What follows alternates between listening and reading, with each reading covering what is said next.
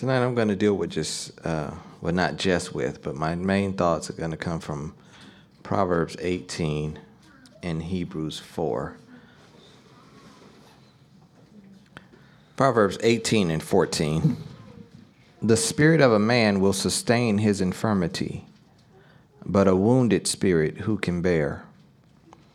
The message translation of that says, A healthy spirit conquers adversity. But what can you do when the spirit is crushed? A healthy spirit conquers adversity. But what can you do when the spirit is crushed? Now, I mentioned last night that I had a thought that I was going to run with, thought I had something. And two days, about two or three days ago, this one came into my mind.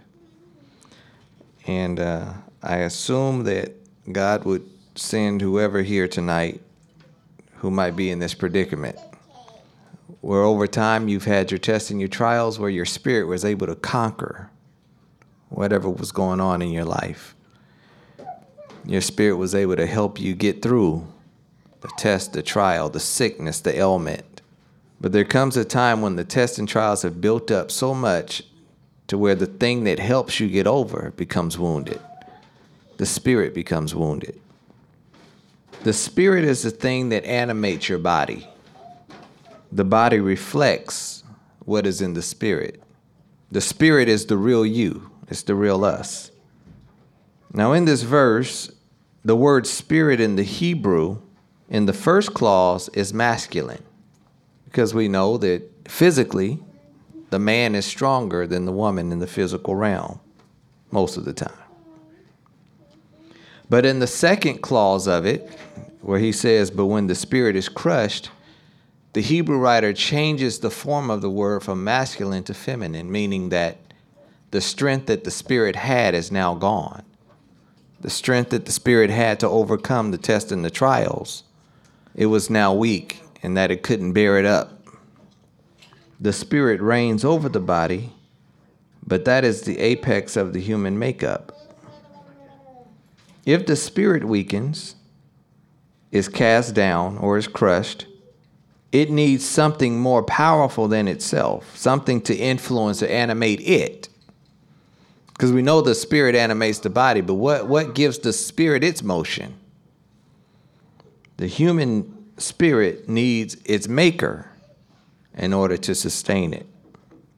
The Bible tells us in Proverbs 15 and 13 that a merry heart maketh a cheerful countenance, but by sorrow of the heart the spirit is broken.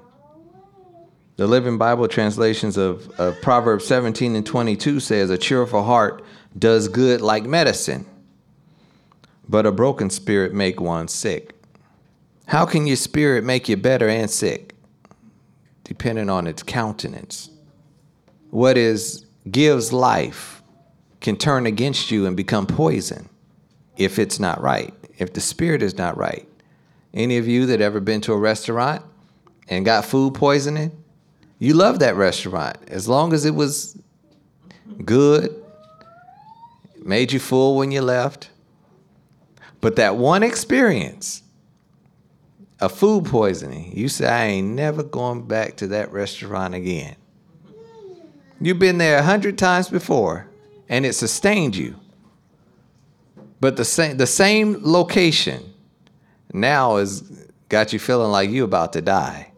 I've never had food poisoning, but those that have had it tell me that it's you feel really close to death. The spirit of man is amazingly resilient. Many people have watched and all as they or even someone they know came out victorious over unfathomable circumstances. Even doctors have attested to the fact that those with strong spirits and positive outlooks they heal faster, they heal better. But those who have crushed spirits, they're down, they're depressed, they, they remain in their illness. Some even even diminish even faster. I've heard some doctors say you need to surround yourself with good loving people because those those people that go into surgery that know that they have loved ones waiting on the outside, they have something to live for.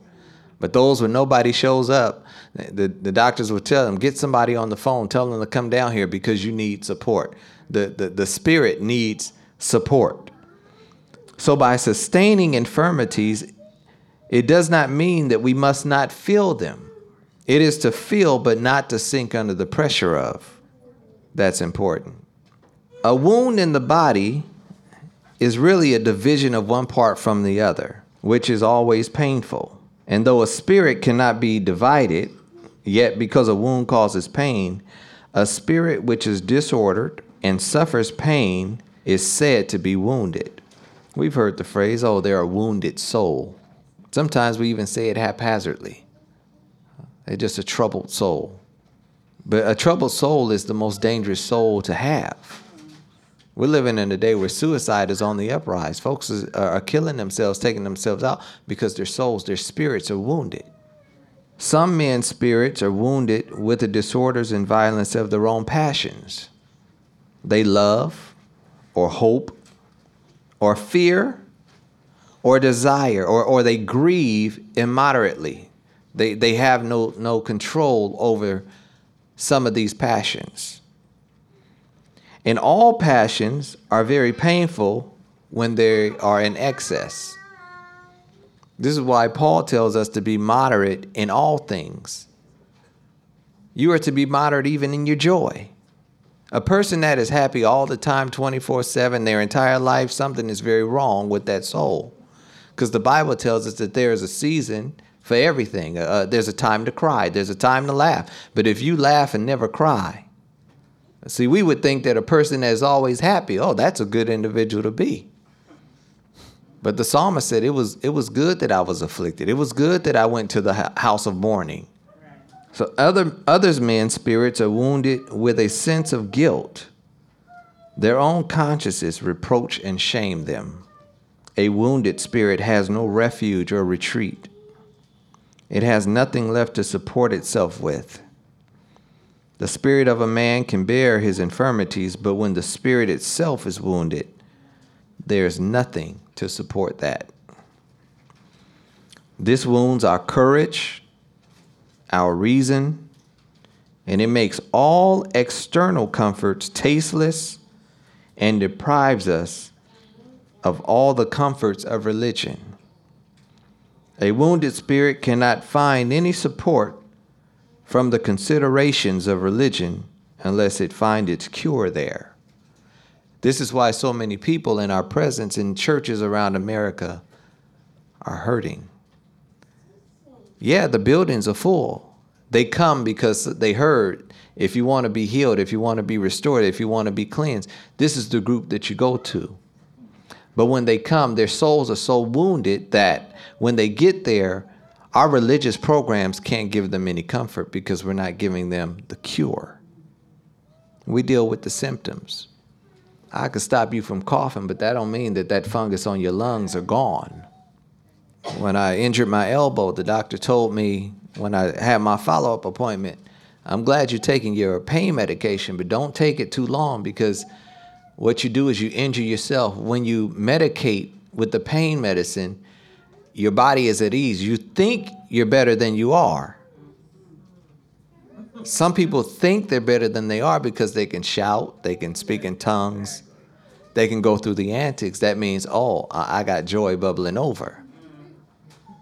But you're doing things, and when he said, when when you exercise the, the, the arm and you're under the influence of the pain medication, you may be doing more damage than good because you don't feel the pain that's there, and there's a restriction to pain. Pain tells you stop Pain tells you step back, take a look, take, take notice of me. So we, we can't afford to medicate, over medicate. We, we have to feel the pain to some certain extent. Wounded spirits cannot help themselves, nor do others know how to help them. This is another problem in church. We discussed this earlier that we, we've come and we've turned to the pastor, the deacon, to cure us. And while the gifts of the body are important and we're fitly framed together, and there's gifts in the church and there's gifts of the Spirit, there's really only one head. The blood that heals only comes from one source. And if we don't point them to Jesus, They'll keep coming to you thinking you got the answer. But you can't help a wounded soul. I might need to say that again. You can't help a wounded soul. Luke 22 and 31.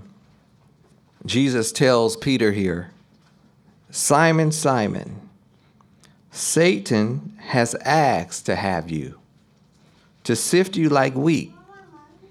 But I have pleaded in prayer for you that your faith should not completely fall.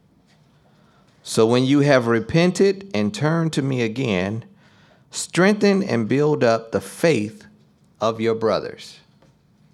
So here we can see the fact that if our faith fails, then our soul becomes wounded. Because the Bible tells us that the just live by faith. Your life is predicated upon faith. Without faith, you have no life. It is a point where hope of sympathy, intervention, deliverance, and ultimately salvation is all forfeited. When you get to the place where the soul is wounded, you can't be comforted. You can't be. Anybody ever dealt with somebody where, where nothing you said helped them? And you prayed, Lord, give me something to say. Just give me a word for this individual. And, and the problem is that we weren't supposed to be the one to heal that wound. So he says here Satan has asked me he's desired. One version says he's demanded.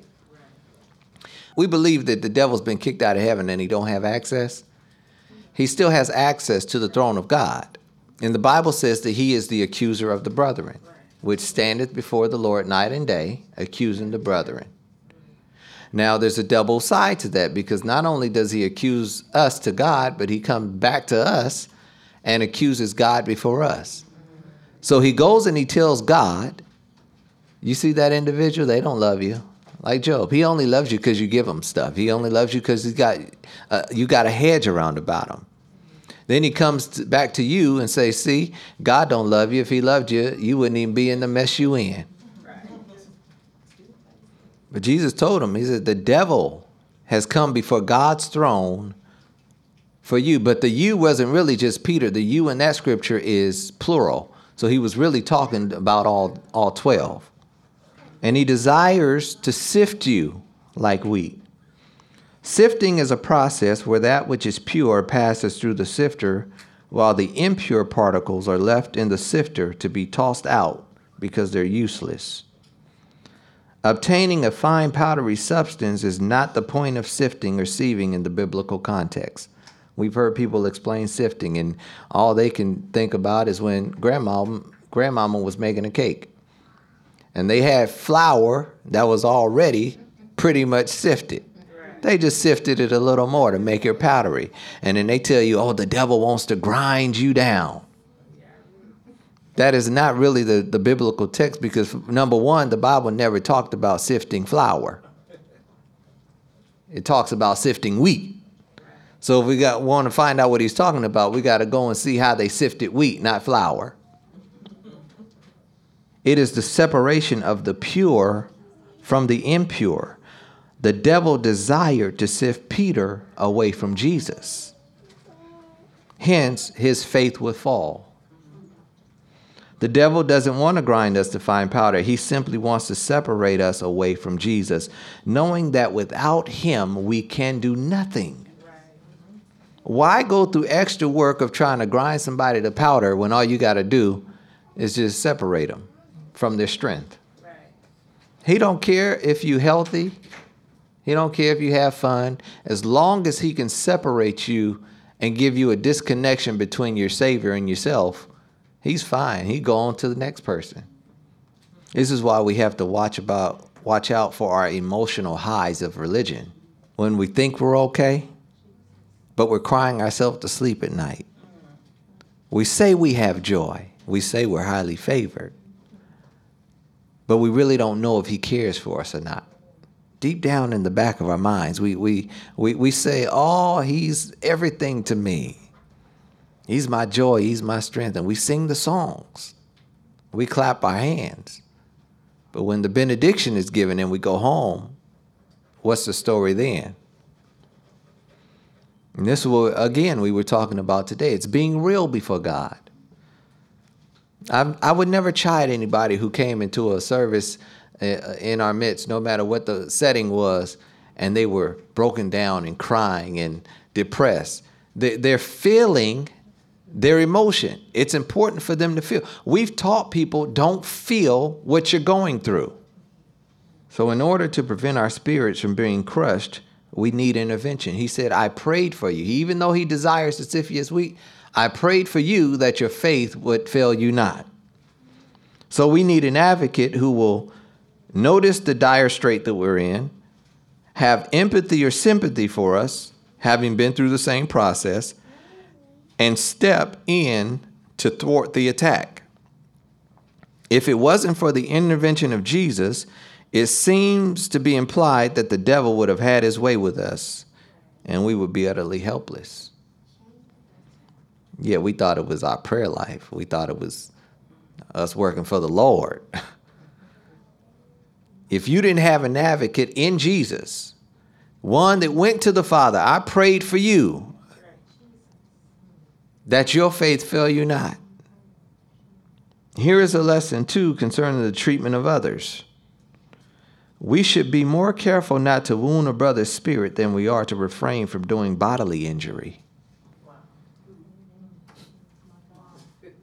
And when I thought about that point, I thought about the marriages that are in trouble and the harsh words that are traded I, thought about the broken relationship between a mother and daughter and a father and son, the harsh words that are traded that can never be taken back.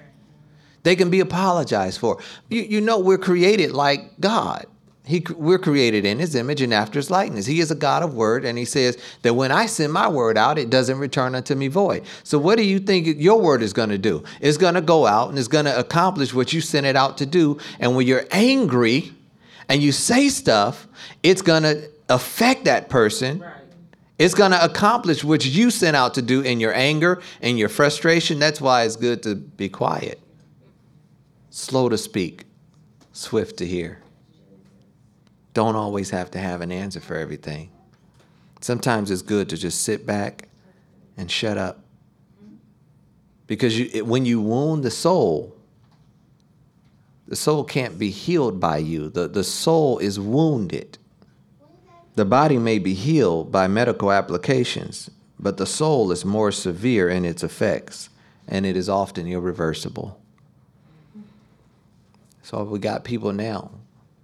One or two things were said to them when they were six, seven, eight. Now they're 45, 50, 55. And guess what? Still fighting it because what, what was said wounded their soul. So I want to talk about three characters in the Bible who had wounded souls and how they went about their healing or how they handled the wounding of their soul. First one we're going to look at, I should do this in a different order. I should start with Judas, but I'm going to start with Peter. But in Luke 22, let's get verse 54. So they seized him and led him to the high priest's residence and Peter followed at a distance. Now we hear preachers run with that one. See, Peter was following from a distance. See, if he really loved Jesus, he would have went with him. No, because if you read earlier, Jesus said that the scriptures might be fulfilled when he was come came out of the Garden of Gethsemane. He told them that when the shepherd is taken, the flock will be scattered. So he told them, "You guys go your way now." All of you go your way, that it might be fulfilled. Yet we want to look at that scripture and say, well, you know, the devil's after the pastor because if they get to the pastor, the sheep is going to be scattered. But the scripture was written about Jesus, it wasn't written about the pastors.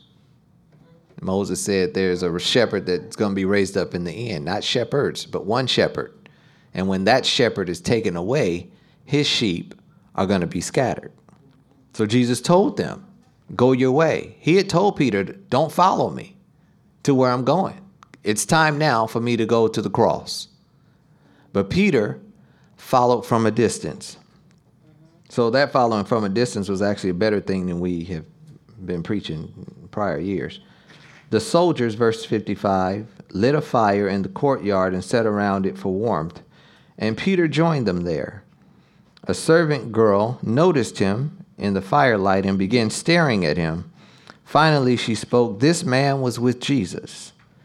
Peter denied it. Woman, he said, I don't even know the man. After a while, someone else looked at him and said, You must be one of them. No, sir, I am not, Peter replied. About an hour later, someone else flatly stated, I know this fellow is one of Jesus' disciples, for both of them are from Galilee. But Peter said, Man, I don't know what you're talking about. And as he said the words, a rooster crowed. At that moment, Jesus turned and looked at Peter. Then Peter remembered what he had said Before the rooster crows tomorrow morning, you will deny me three times. And Peter walked out of the courtyard crying bitterly. Peter experienced a wounded spirit right here.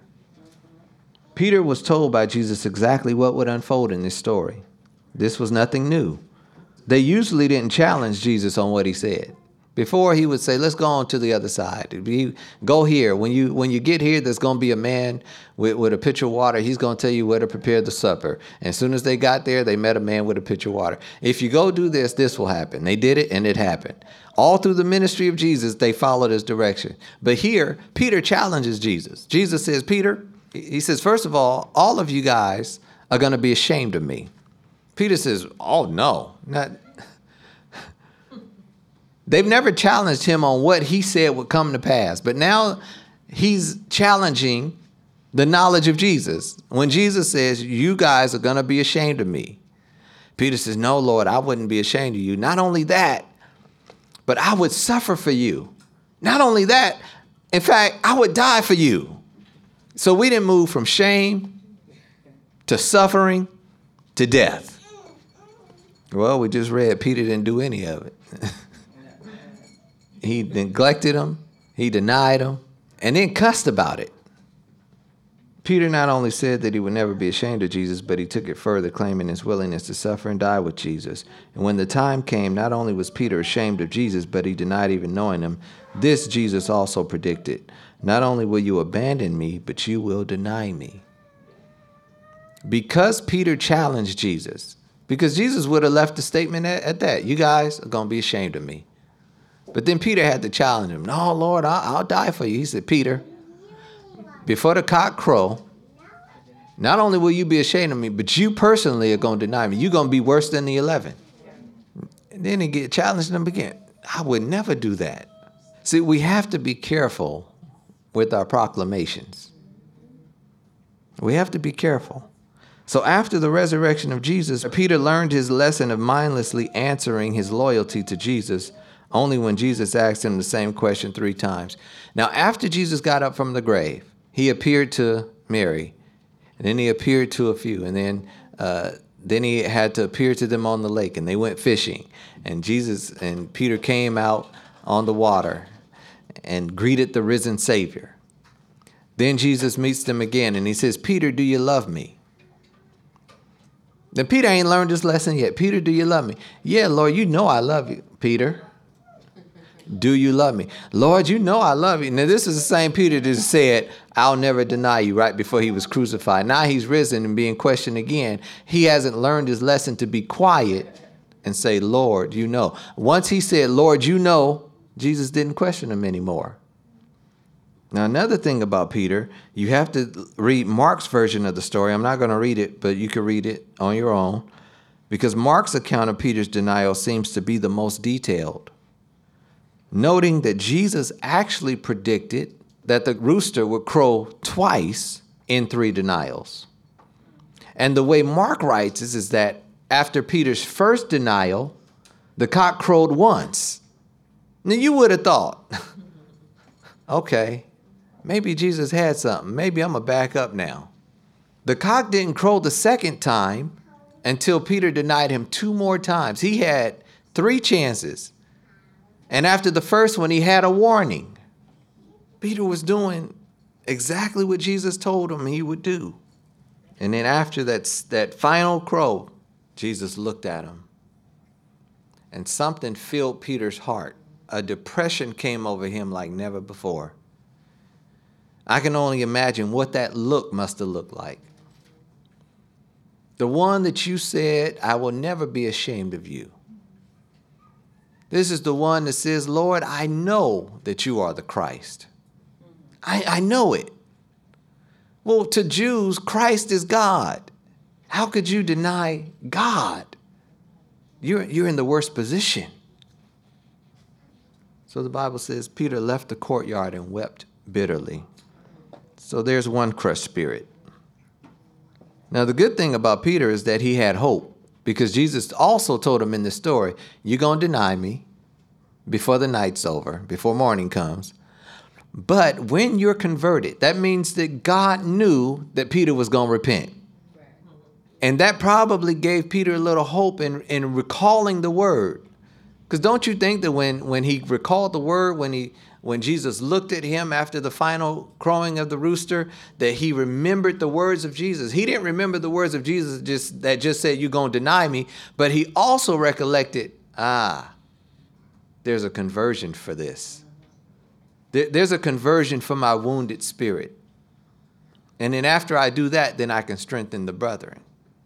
And this is how Peter was later able to tell the church that the devil is as a roaring lion walking about whom he may seeking whom he may devour. He's telling the church exactly what Jesus told him, but he didn't believe it. But now that he's experienced it, now he can tell the church the devil wants to sift you too. Now, the next character is Judas. And the reason I dealt with these characters, we go we could go through the Bible and find a whole bunch of folks whose spirit were wounded.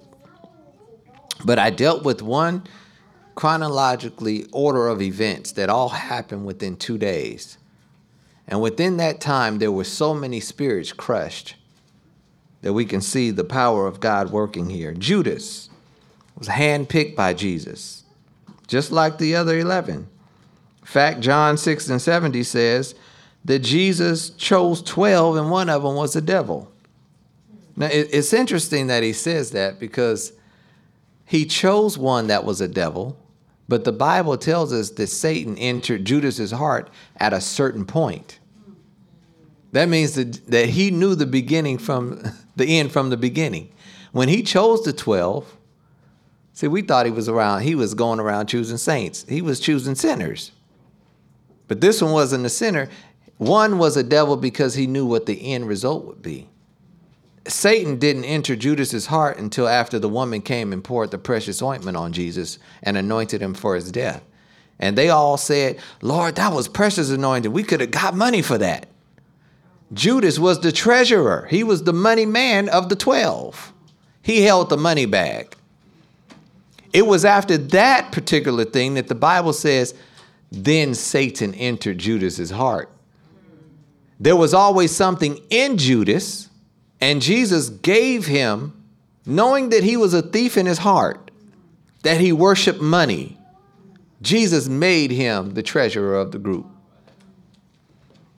So we got to be careful with what God gives us because He might just give us the thing that's going to become our biggest test, our biggest trial, our biggest temptation. And it's up to us to depend on Him to give us the faith to overcome it. It was after that that Satan entered Judas's heart. But Jesus called him a devil when he first chose him. The Bible speaks of John who laid his head in the bosom of Jesus, the inner circle, James, John, and Peter. This is why we can't get jealous when somebody has something that you don't. Because out of the 12, some of them didn't need the personal closeness that the three inner circle needed. Plus, God decided, okay, I'm going to give these three special revelation. The others could have got jealous. Oh, why didn't he take me up to the Mount of Transfiguration? I wanted to see Moses and Elijah too. What makes them so special? John, why you always laying on Jesus' chest? What, what's wrong with you? Why don't you move over, let somebody else get next to the man? But when it came to the Last Supper, Jesus said, I've desired to have this last dinner with y'all And then he tells them that this one of you here that's going to betray me, you're going to be responsible for my death. what? The, you handpicked us to preach gospel to the world, yet you telling us that, that one of us sitting at this table is going to be responsible for your death. They said, Well, is it me, Lord? Is it me? Is it, is it me? Peter says, Is it me? Matthew said, Is it me? And Jesus says, Whoever gets served first with me is the one. And that happened to be Jesus. And he told you, uh, I'm sorry, Ju- Judas. And he told Judas, Go and do what you got to do.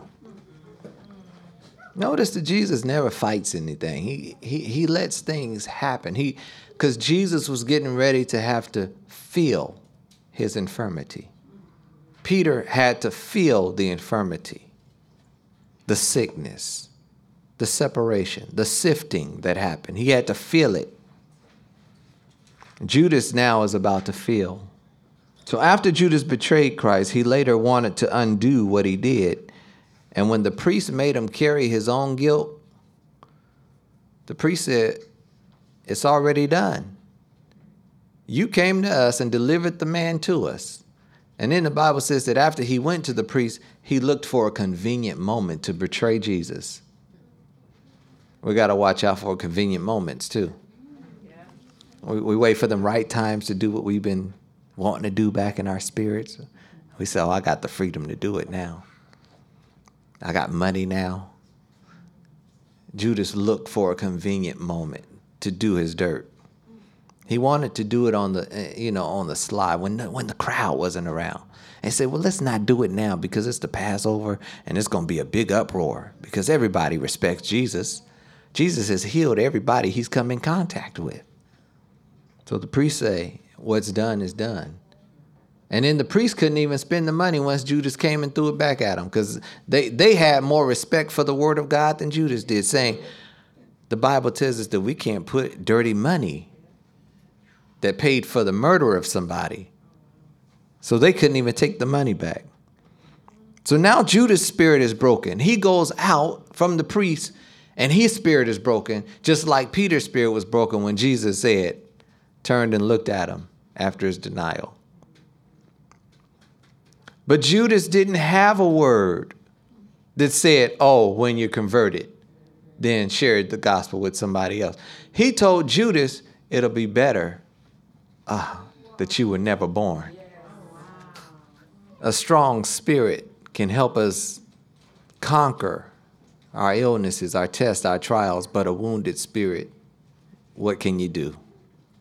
Judas realizes there's no help for me. Because once what has come to pass and you realize that God spoke it and it's irreversible, then you have no other choice. So Judas goes out and he hangs himself. The Bible says about a man that it, uh, a, a name is more precious than silver and gold. And the day that you die is better than the day you were born because you have a lifetime to do what's right. Judas squandered his moment to have a greater name in death than he did in birth. And to this day, nobody wants to name their baby Judas. His spirit was crushed he was in great despair because Satan had sifted him from Jesus. Remember, Judas was part of the plural you. Satan desires to sift you all. Judas was included. There's a third person whose spirit was crushed in this story, and his name is Jesus. In Isaiah 53, the suffering Messiah is portrayed. One interesting thing is the emphasis put on the fact that he didn't open his mouth. Not a mumbling word. They beat him, they plucked his beard, they stripped him naked, they put thorns in his head, they nailed his hands and his feet, and he didn't say nothing. Peter had a response for everything Jesus said. He didn't know how to shut up. Judas, he couldn't contain his greed. Remember, any passion that doesn't have limits to it will lead you to a wounded soul. But Jesus says nothing, and this is why the Hebrew writer says, study how he did it. Because he despised the shame. The shame that many of us carry through all our life, Jesus simply threw the shame off. On the cross, they attempted to give him vinegar mixed with gall, which was a common custom to alleviate the suffering. They wanted to, somebody had mercy on Jesus in his dying moment, and, and they took the, the sob and put vinegar on it with gall and gave it to him because it, it was a painkiller, but Jesus wouldn't drink it, the Bible says. Like the doctor told me, don't take the medicine too much because you need to feel the pain so you will know your restrictions. He didn't say a word. He felt the pain. Jesus wanted to embrace the fullness of our suffering, all the infirmities, all of our diseases, all of our sin, all of our sicknesses. He endured the cross. He endured it. He felt it. He embraced it all. Yet we want to shun every feeling of pain we have. It was good that I was afflicted. It is better to go to the house of mourning than to the house of mirth. Why? Because pain is a part of this world. And your victory in the end depends on how you felt the pain, how you endured the pain, how you came out of the pain, how you were able to tell God and tell somebody else about the pain and his greatness. So, my second main scripture, Hebrews 4, verse number 14. Seeing then that we have a great high priest that is passed into the heavens, Jesus, the Son of God, it says, Let us hold fast our profession. That's that testimony that you carry. That I went through A, B, C, and D, but God stood with me. God brought me out. Hold fast to the profession. For we have not a high priest. And here's the, the main thought of my lesson we have not a high priest which cannot be touched with the feeling of our infirmities. Let us therefore come boldly unto the throne of grace, that we may obtain mercy and find grace to help in the time of need. Notice that this didn't say that he, he's touched by our infirmities, but it says that he's touched by the feeling of our infirmity. You've got to feel your infirmity. And this is why Jesus didn't say a mumbling word. This is why Jesus said, I don't want your medication. I want to feel this thing. Because the greater feeling of pain, the greater the victory. The more my spirit was wounded, the greater my victory will be when God heals and turns my situation around. It is the feeling that means everything to God. It is the feeling that makes our triumphs that much more spectacular. Too many of us have spent so much time trying not to feel that we have been unable to embrace number one, just how resilient our own spirit is, and number two, just how awesome God's power is. There is a time and a season for everything, but all things will be made beautiful at God's designated time. In being tempted in every area, now the Bible never said that he suffered every single temptation that man suffered. It says that he was tempted in all areas, the Greek says. All areas. That means the main areas that the Bible points out was the lust of the flesh, the lust of the eyes, and the pride of life. And this is what Jesus took. The devil took Jesus to a high pinnacle and said, All this I'll give to you. And then he said, If you bow down and worship me, I'll give you all this stuff. But Jesus always resisted him. Now, those, those areas of temptation have many different roles that it will take you down. But the area, the, the likeness of it is exactly the same. In being tempted in every area, Jesus will be able to succor us Once Peter fully felt the crushing of his spirit, he was later able to strengthen the brothers, only because he was converted. And after experiencing his sifting, he would later tell the church, Satan desires to sift you like he sifted me. Tried to sift Judas. He wor- it worked on Judas, but it didn't work on me because God had already spoken a word over my life that I would repent, that I would be converted, that my, my spirit would turn back to God. So, as we've gone through our minds, all of the things that are currently piercing our souls tonight, I don't know what everybody's going through in here. I assume that somebody must have been at the point to where their spirit was about to be crushed, or otherwise, I don't think I'd have this. Many of us have been echoing one question in our mind How long? You may not say it, but your spirit rings it out all the time. But it's common because in Psalms 13, 1 and 2, it says, How long will you forget me, Lord? Forever? How long will you look the other way when I am in need? How long must I be hiding daily anguish in my heart? How long shall my enemy have the upper hand? Psalm 35 and 17 says, Lord, how long will you stand there doing nothing? Act now and rescue me, for I have but one life, and these young lions are out to get me. Psalm 74 and 9 through 10 says, There's nothing left to show that we are your people. Sometimes we feel like that. I, don't have anything to show that I'm God's son. My life right now don't look nothing like Christ. The prophets are gone, and who can say when it all will end? How long, O God, will you allow our enemies to dishonor your name? Will you let them get away with this forever? Psalm 80 and 4. O Jehovah, God of heaven's armies, how long will you be angry and reject our prayers? Some of us, how long, Lord, will you go on ignoring every prayer that I prayed? O Jehovah, Psalm 89 and 46. How long will this go on? Will you hide yourself from me forever? How long will your wrath burn like fire? And these are the things that the devil plants in your minds. Remember, he's accusing God to you. He doesn't hear your prayer. He's left you alone.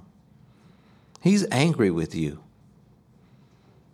So when when a, when a lot of us sees God as angry instead of heartbroken, we could deal with heartbreak because there's a vulnerability there that is very human-like. But when he's angry, well, he's mad. I, I better run and hide somewhere.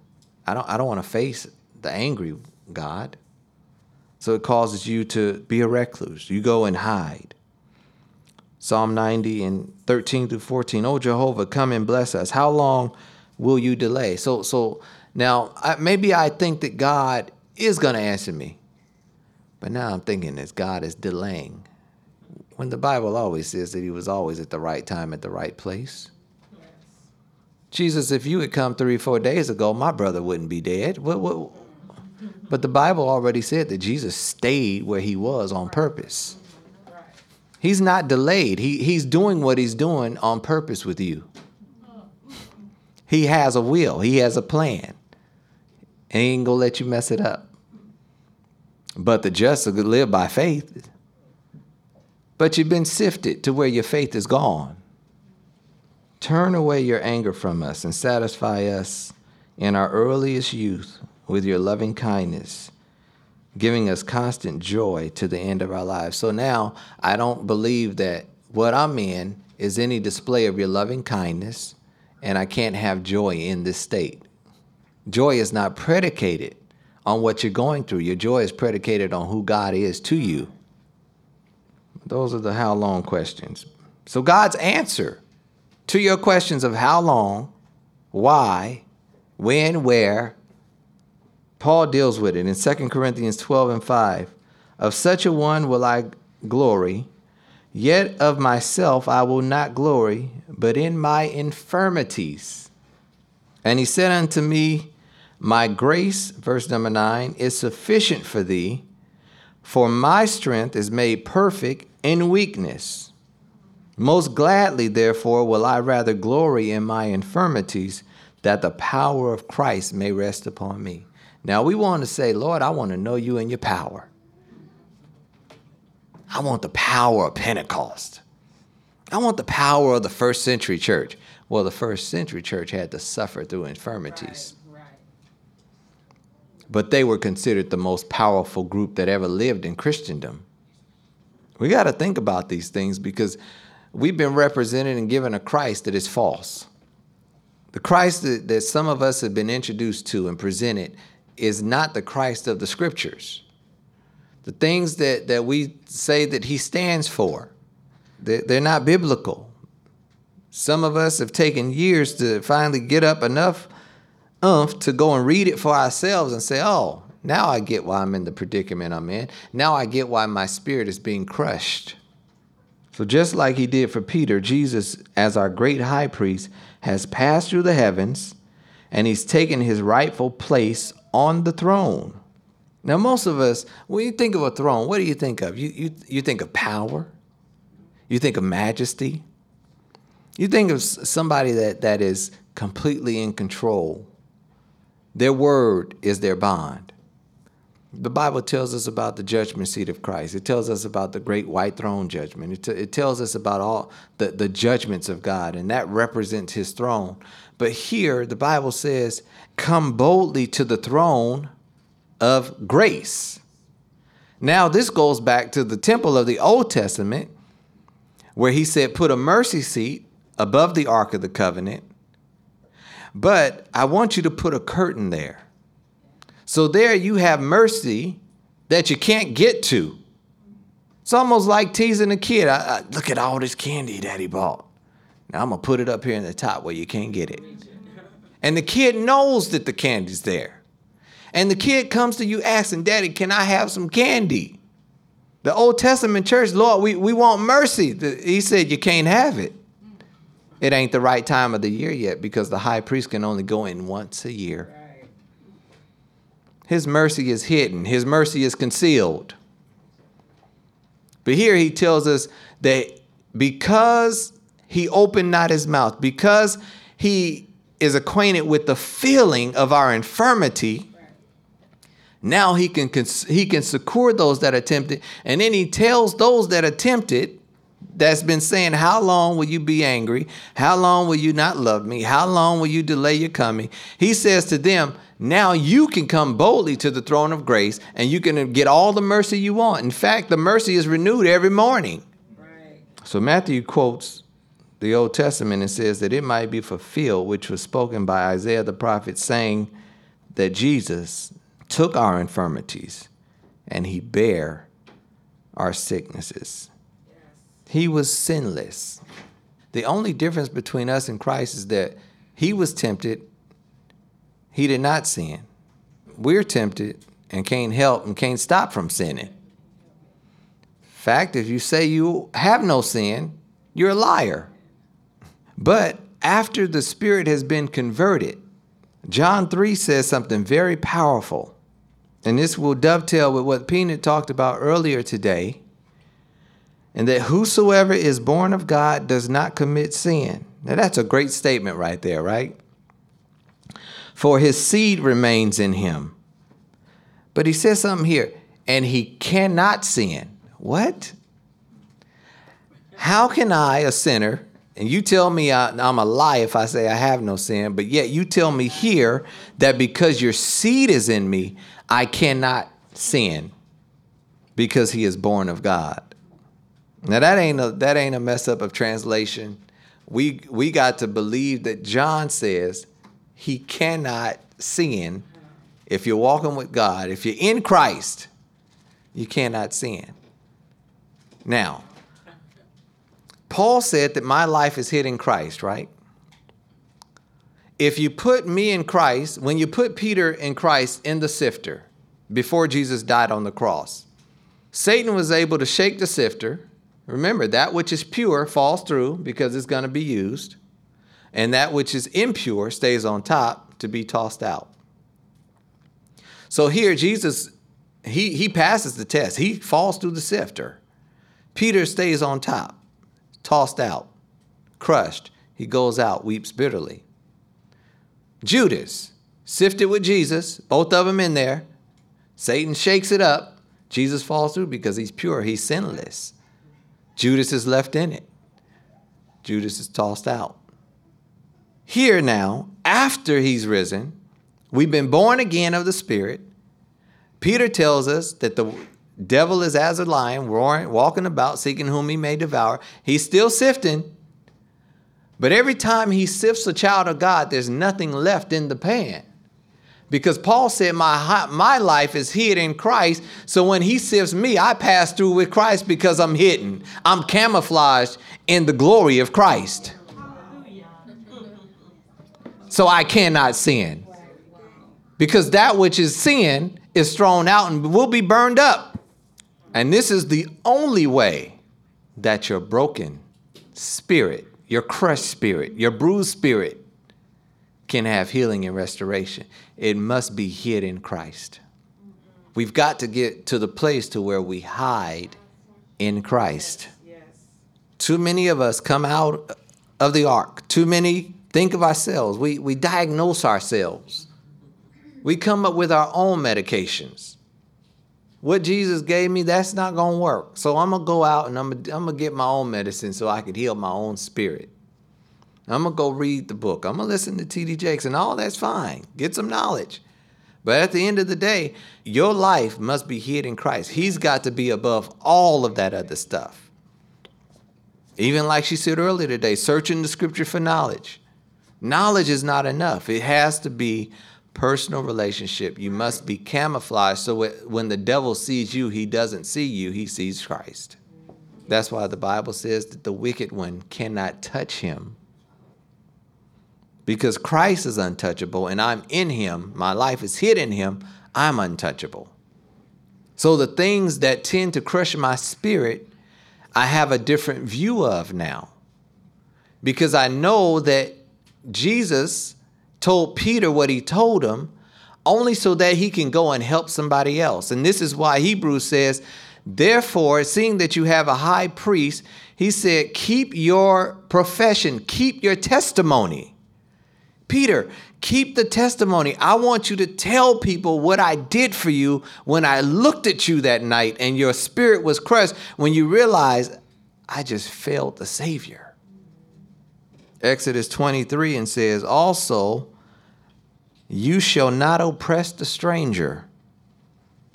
He's talking to Israel here because you know the heart of a stranger seeing that you were strangers in the land of Egypt. So he chides Israel, Israel and says, You have no excuse to ever treat a stranger like you were treated before I came and brought you out. In other words, I want you not to forsake your profession of me. Talk to your children about it. Write it upon your forehead. When you wake up in the morning, talk about it. In noonday, talk about it. In the going uh, down of the sun, talk about it. Don't lose your testimony because the Bible says they overcame by the word of their testimonies because they had relationship with God. So we've got to decide when we look at Judas and we look at Peter and we look at Jesus Every one of us has to make a decision whether we will go through life pretending like Judas, fighting like Peter, or yielding to God's perfect will like Jesus. And I ask you, will it be the kiss? Will it be the sword? Or will it be the cup? If your soul's in dire straits, it, your, your life depends on this. Is it going to be the kiss? Because we good at being fake. Judas was fake. He was pretentious. Or is it going to be Peter who just had to speak his mind on any given occasion, always had a comeback? And Jesus tested his face with that because it's interesting how you read different gospels because they all saw it different. That in one of the gospel, Jesus, when he tells them to come with me to the Garden of Gethsemane, and, and every one of you now, it's time for you uh, to, to get your swords he told them, Go get your swords. So, Peter, when they came to get Jesus, he said, Well, you told me to get my sword, so I'm going to take my sword off and cut the man's ear off. And then Jesus says, What are you doing? Put your sword away. Then Jesus heals the man and puts his ear back on. So what, Jesus? Do you want me to use a sword, or you want me to leave it at home? Why would you tell me to bring my sword if you don't want me to use it? He was testing him to see if he believed. It's time for me to go do this. You should be comfortable when Jesus needs to walk away from you for a few days. You got to be comfortable enough to know that his word will keep your situation intact when you don't see him. That's what he was testing Peter when he said, Go get your swords. Then, when it's time to, to, for me to go, I'm telling you, the time has come. I got to go to the cross. So, will you fight like Peter? Some of us are fighting the will of God. Lord, I refuse to accept that this is my plot. I re- I'm not going through this. That's what we tell the Savior. I ain't going through this. And you add more frustration to your situation because you refuse to accept the will of God for your life. So, will it be the kiss, the sword, or the cup?